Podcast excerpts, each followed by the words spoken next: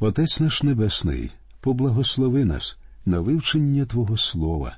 Амінь. Дорогі наші друзі. Якщо вам не доводилося вивчати новий заповіт, вас, можливо, здивує, чому 18 і 19 розділи книги буття взагалі включені в біблійний канон. Ці розділи досить дивно виглядають в загальному контексті розповіді про патріарха Авраама, а йдеться в них про знамените знищення Содому і Гомори. 18 розділ це досить довга розповідь, у якій Бог повідомляє Авраамові про прийдешній суд над Содомом і Гоморою, і патріарх заступається за мешканців цих міст. Це, на мою думку, приклад благословенного християнського життя, життя в спілкуванні з Господом. А в 19 розділі, відвідавши Содом і Гомору разом з Лотом, ми побачимо приклад того, що можна назвати пропащим життям, коли вирок уже винесений. На жаль, серед сьогоднішніх християн ми можемо зустріти обидва приклади і тих, хто живе благословенним життям, і тих, хто живе життям пропащої людини. Є такі люди, які самі погубили своє життя. Вони повністю ухилилися від волі Божої. Я не думаю, що вони втратили надію на спасіння, але вони, безперечно, втратили щось дуже важливе. Як говорить апостол Павло, така людина спасеться, але так, як через огонь. Це з третього розділу першого послання до коринтян, вірш 15. А тепер давайте дізнаємося, що відбулося з патріархом Авраамом. Я читаю перший та другий вірші з 18-го розділу книги буття. І явився до нього Господь між дубами Мамре, а він сидів при вході в намет під час денної спеки. І він ізвів очі свої та й побачив ось три мужі стоять біля нього, і побачив, і вибіг із входу намету назустріч їм, і вклонився до землі. Авраам до цього часу вже досить довго жив в діброві Мамре і був, як ми пам'ятаємо, дуже старий. Зверніть увагу на гостинність, що проявляє Авраам. Та невелика історія про купецький караван, що я розповів вам у попередній бесіді, принаймні узгоджується з фактами, хоча я і не знаю, чи було це насправді. Але суть у тому, що Авраам людина дуже гостинна і привітна. Отже, він вибіг назустріч гостям. Далі читаємо третій та четвертий вірші. Та й промовив Господи, коли тільки знайшов я милість в очах твоїх, не проходь повз свого раба. Принесуть трохи води, і ноги свої помийте, і спочиньте під деревом. Нам здалося б трохи дивним пропонувати гостям, що прийшли, помити ноги. Сьогодні ми не зустрічаємо гостей такими словами, проте це один з найдавніших відомих нам звичаїв. Згадайте, на останній вечері наш Господь умив ноги учням, і в цьому полягає глибокий духовний зміст. А зараз Авраам пропонує обмити ноги гостям. Такою була ознака справжньої привітності, коли гість входив до будинку, йому пропонували роззутися і мили ноги. У ці дні люди не знімали свої шапки, вони знімали узуття. У наш час ми чинимо навпаки. Коли ви приходите до когось в гості, ви не роззуваєтеся, а знімаєте капелюх. Я не беруся судити, що правильне, а що ні. Особисто мені більше імпонує ідея знімати взуття. Я вважаю, що це чудовий звичай. Ви відразу почуваєте себе як удома, якщо знімете своє взуття, вимиєте ноги і розташуєтеся під тінистим деревом. Без перебільшення Авраам зустрічав своїх гостей з істинно царською привітністю. Отже, він посадив їх під тінистим деревом. Читаємо з п'ятого по восьмий вірш. Авраам говорить І хай хліба шматок принесу я, а ви підкріпіть серце ваше. Потому підете, бо на те ви йдете повз свого раба. І сказали вони Зроби так, як сказав. І Авраам поспішив до намету, до Сари, і сказав Візьми швидко три міри пшеничної муки, заміси і зроби коржі.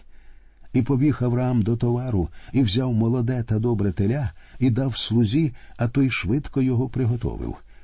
І взяв масла й молока, та теля приготовлене, та й поклав перед ними, а сам стояв біля них під деревом, і їли вони. Ну, хіба це не вишуканий спосіб приймати гостей? Авраам приготував чудове частування. Патріарх вибрав молоденьке теля, пастух заколов і обробив його, а кухар його підсмажив. Я уявляю собі, як вони їли телятину або телячі відбивні з усіма належними приправами і соусами. Авраам ще взяв масла і молока. Так це був справжній бенкет. Авраам радо приймав трьох своїх гостей. Потім ми дізнаємося, що ці гості були непростими. У новому заповіті, в 13 розділі послання до євреїв, у другому вірші говориться про любов до приходнів або про вміння приймати незнайомих нам людей. Там сказано, що деякі нею, навіть не відаючи, гостинно були прийняли анголів. Одним із цих деяких був Авраам. Патріарх не знав, яких високих гостей він насправді приймає. Читаємо дев'ятий вірш. І сказали до нього Де Сара, жінка твоя? А він відказав Ось у наметі. У ті дні не було прийнятним, і навіть сьогодні на сході це неприйнятне, щоб жінка виходила до гостей, тим більше, що гостями були троє чоловіків. Але вони просто запитують про Сару, цікавляться, де вона і як у неї справи. Десятий вірш. І сказав один з них Я напевно вернуся до тебе за рік цього самого часу, і ось буде син у Сари, жінки твоєї. А Сара це чула при вході намету, що був за ним. Я думаю, Сара в цей момент припала вухом до пологу і уважно прислухалася. Тепер уже і Авраам, і Сара починають розуміти, що їх відвідали ангели. Далі в одинадцятому і дванадцятому віршах ми читаємо Авраам же та Сара старі були віку похилого. У Сари перестало бувати звичайне жіноче. І засміялася Сара внутрі своїм, говорячи коли я зів'яла, то як станеться розкіш мені? Та ж пан мій старий. Тобто Сара засумнівалася. Хіба це можливо, щоб у нас народився син? І засміялася. Але який це був сміх? Я думаю, сміх Сари можна описати однією фразою. Те, що ви сказали, занадто добре, щоб бути правдою. І знову ж, я впевнений, що з багатьма таке траплялося.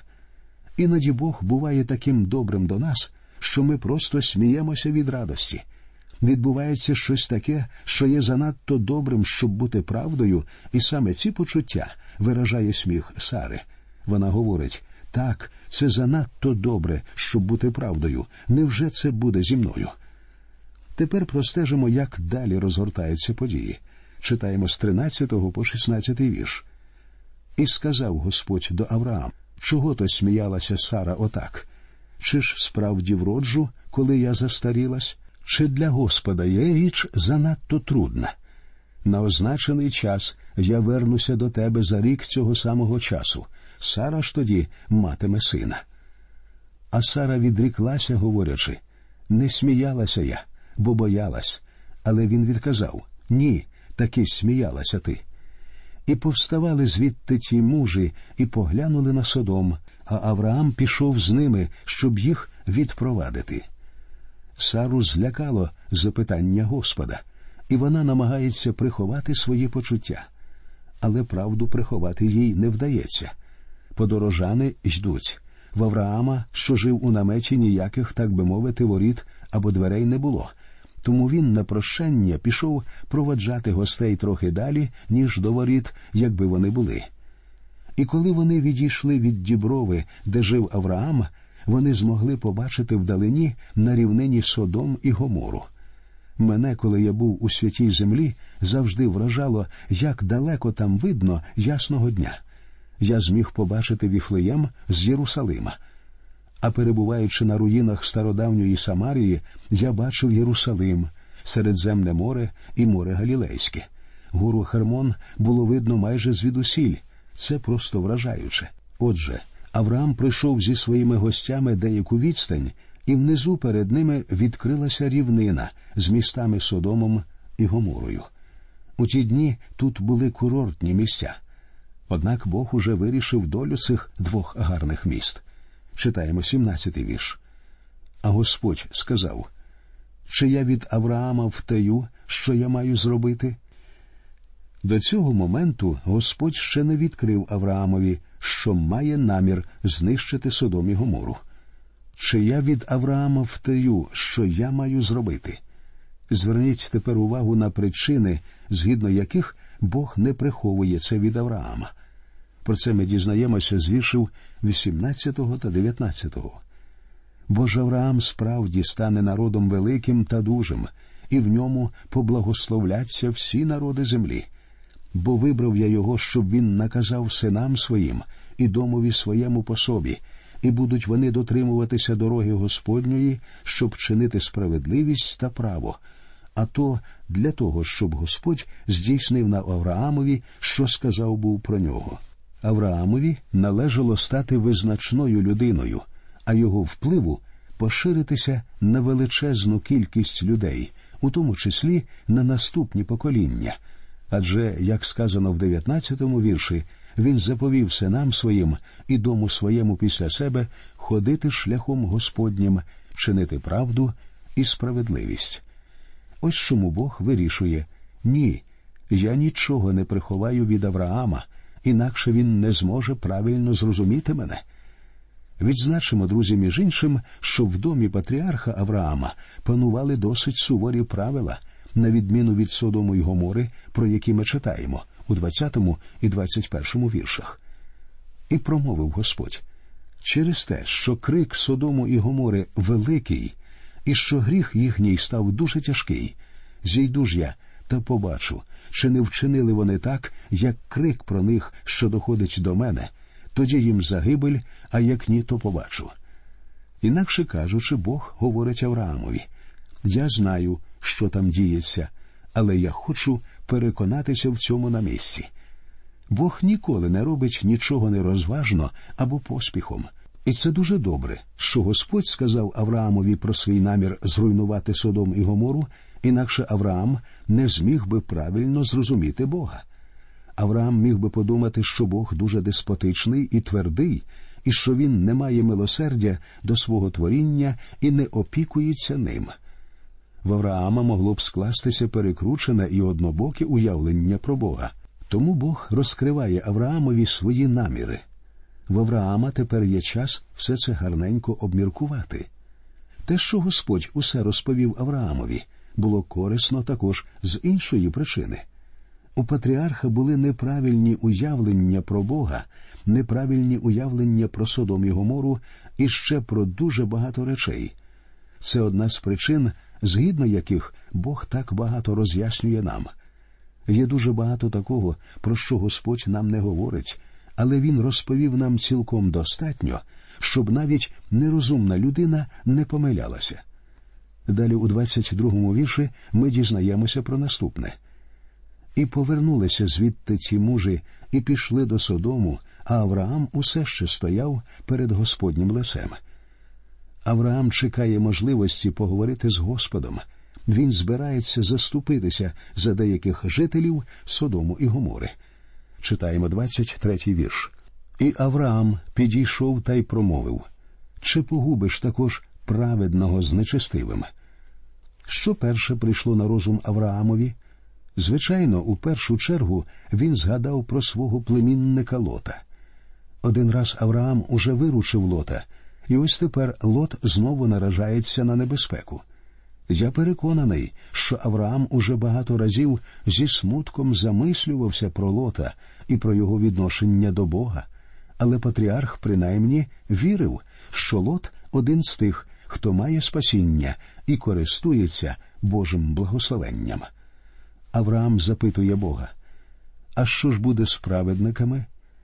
Думаю, Авраам у цей момент думав, що в Содомі багато тих, хто отримав спасіння по вірі в Господа.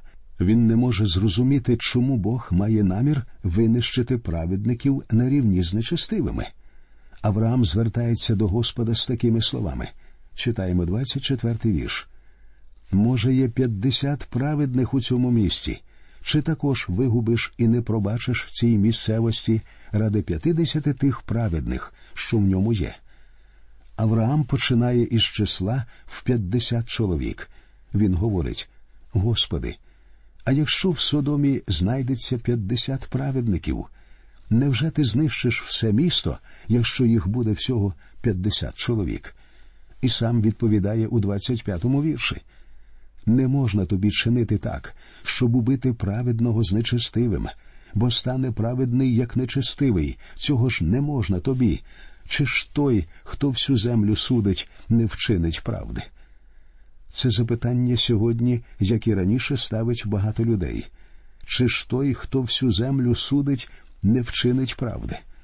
Відповідь на це запитання така вся Біблія свідчить, що суддя всієї землі завжди чинить правду. Щоб не робив Господь, це правильно. А якщо ви думаєте, що це неправильно, то справа тут не в Господі, а у вас і в ваших думках. Це ви думаєте неправильно. Ви не знаєте всіх фактів, ви не знаєте всіх обставин. Якби ви знали все це, ви б зрозуміли, що суддя всієї землі вчинив правильно. Ми можемо помилятися, він не помиляється. Читаємо 26-й вірш. І промовив Господь: Коли я в Содомі у цьому місці знайду п'ятдесят праведних, то вибачу цілій місцевості ради них. Авраам задумався, а потім у 27 і 28 віршах ми читаємо його відповідь. І відповів Авраам та й промовив Оце я осмілився був говорити до Господа свого, а я порох та попіл. Може, п'ятдесят тих праведних не матиме п'яти, чи ти знищиш ціле місто через п'ятьох? І промовив Господь не знищу, коли там знайду сорок і п'ять.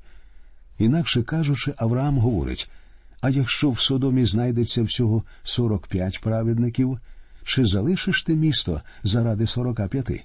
І Бог відповідає патріархові якщо їх буде всього сорок п'ять чоловік, я не знищу місто. Це трохи підбадьорило патріарха Авраама, і він продовжує допитуватися в Господа. А раптом їх буде всього сорок чоловік. Дуже цікаво, що Бог відповідає не знищу і заради сорока.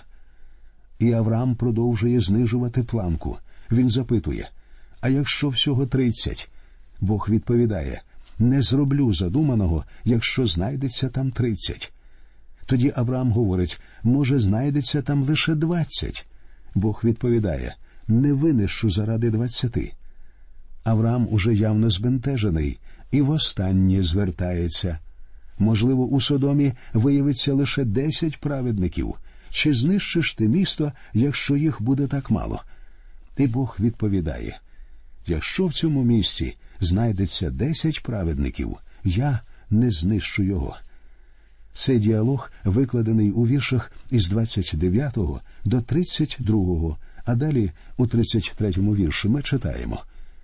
І пішов Господь, як скінчив говорити до Авраама, а Авраам вернувся до свого місця. У нас, звичайно ж, виникає запитання чому Авраам зупинився на десяти праведниках і не став питати далі? Я поясню це так. У той момент Авраам злякався, що Лот не є праведником, і це дуже збентежило патріарха, тому він не став допитуватися далі.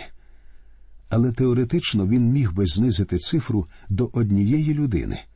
Авраам міг би запитати Господи, якщо в цьому місці знайдеться лише одна праведна людина, то чи винищиш ти все місто? І знаєте, що відповів би Бог? Він відповів би якщо в цьому місці виявиться лише один праведник, я просто виведу його з міста, тому що я не хочу знищувати цього праведника разом із містом. Ви запитаєте, чому я впевнений, що все було б саме так? тому що саме так все і трапилося. У Содомі знайшлася всього лише б одна праведна людина. Авраам уже не хотів у це вірити, і тільки Бог знав, що цим єдиним праведником був племінник Авраама Лот. Бог сказав Лоту Іди з цього міста. Я не можу його знищити, поки ти тут. Чи знаєте ви, друзі, що час великих нещасть не може наступити доти, доки у світі існує церква? Так, друзі мої, часи великої скорботи, про які говорить Біблія, просто не можуть початися, поки на землі є віруючі люди. Христос прийняв на себе осуд, призначений тим, хто приймає Його спасіння. А тому віруючи, не можуть піддатися тому осуду, який він уже поніс на Голговському хресті. Ось чому нещастя не можуть торкнутися церкви. Ми незабаром виявимо, що Содом і Гомора є образом усього світу в мініатюрі. Це огидна картина. У якому стані перебуває світ сьогодні? Його не відрізнити від Содому і Гомори. І покарання, що очікує світ, виявиться гідним продовженням тієї картини, що відкривається перед нами в наступному 19 розділі книги буття. Але про це наступного разу. Ми прощаємося з вами. До нових зустрічей в ефірі. Нехай Господь рясно благословить усіх вас.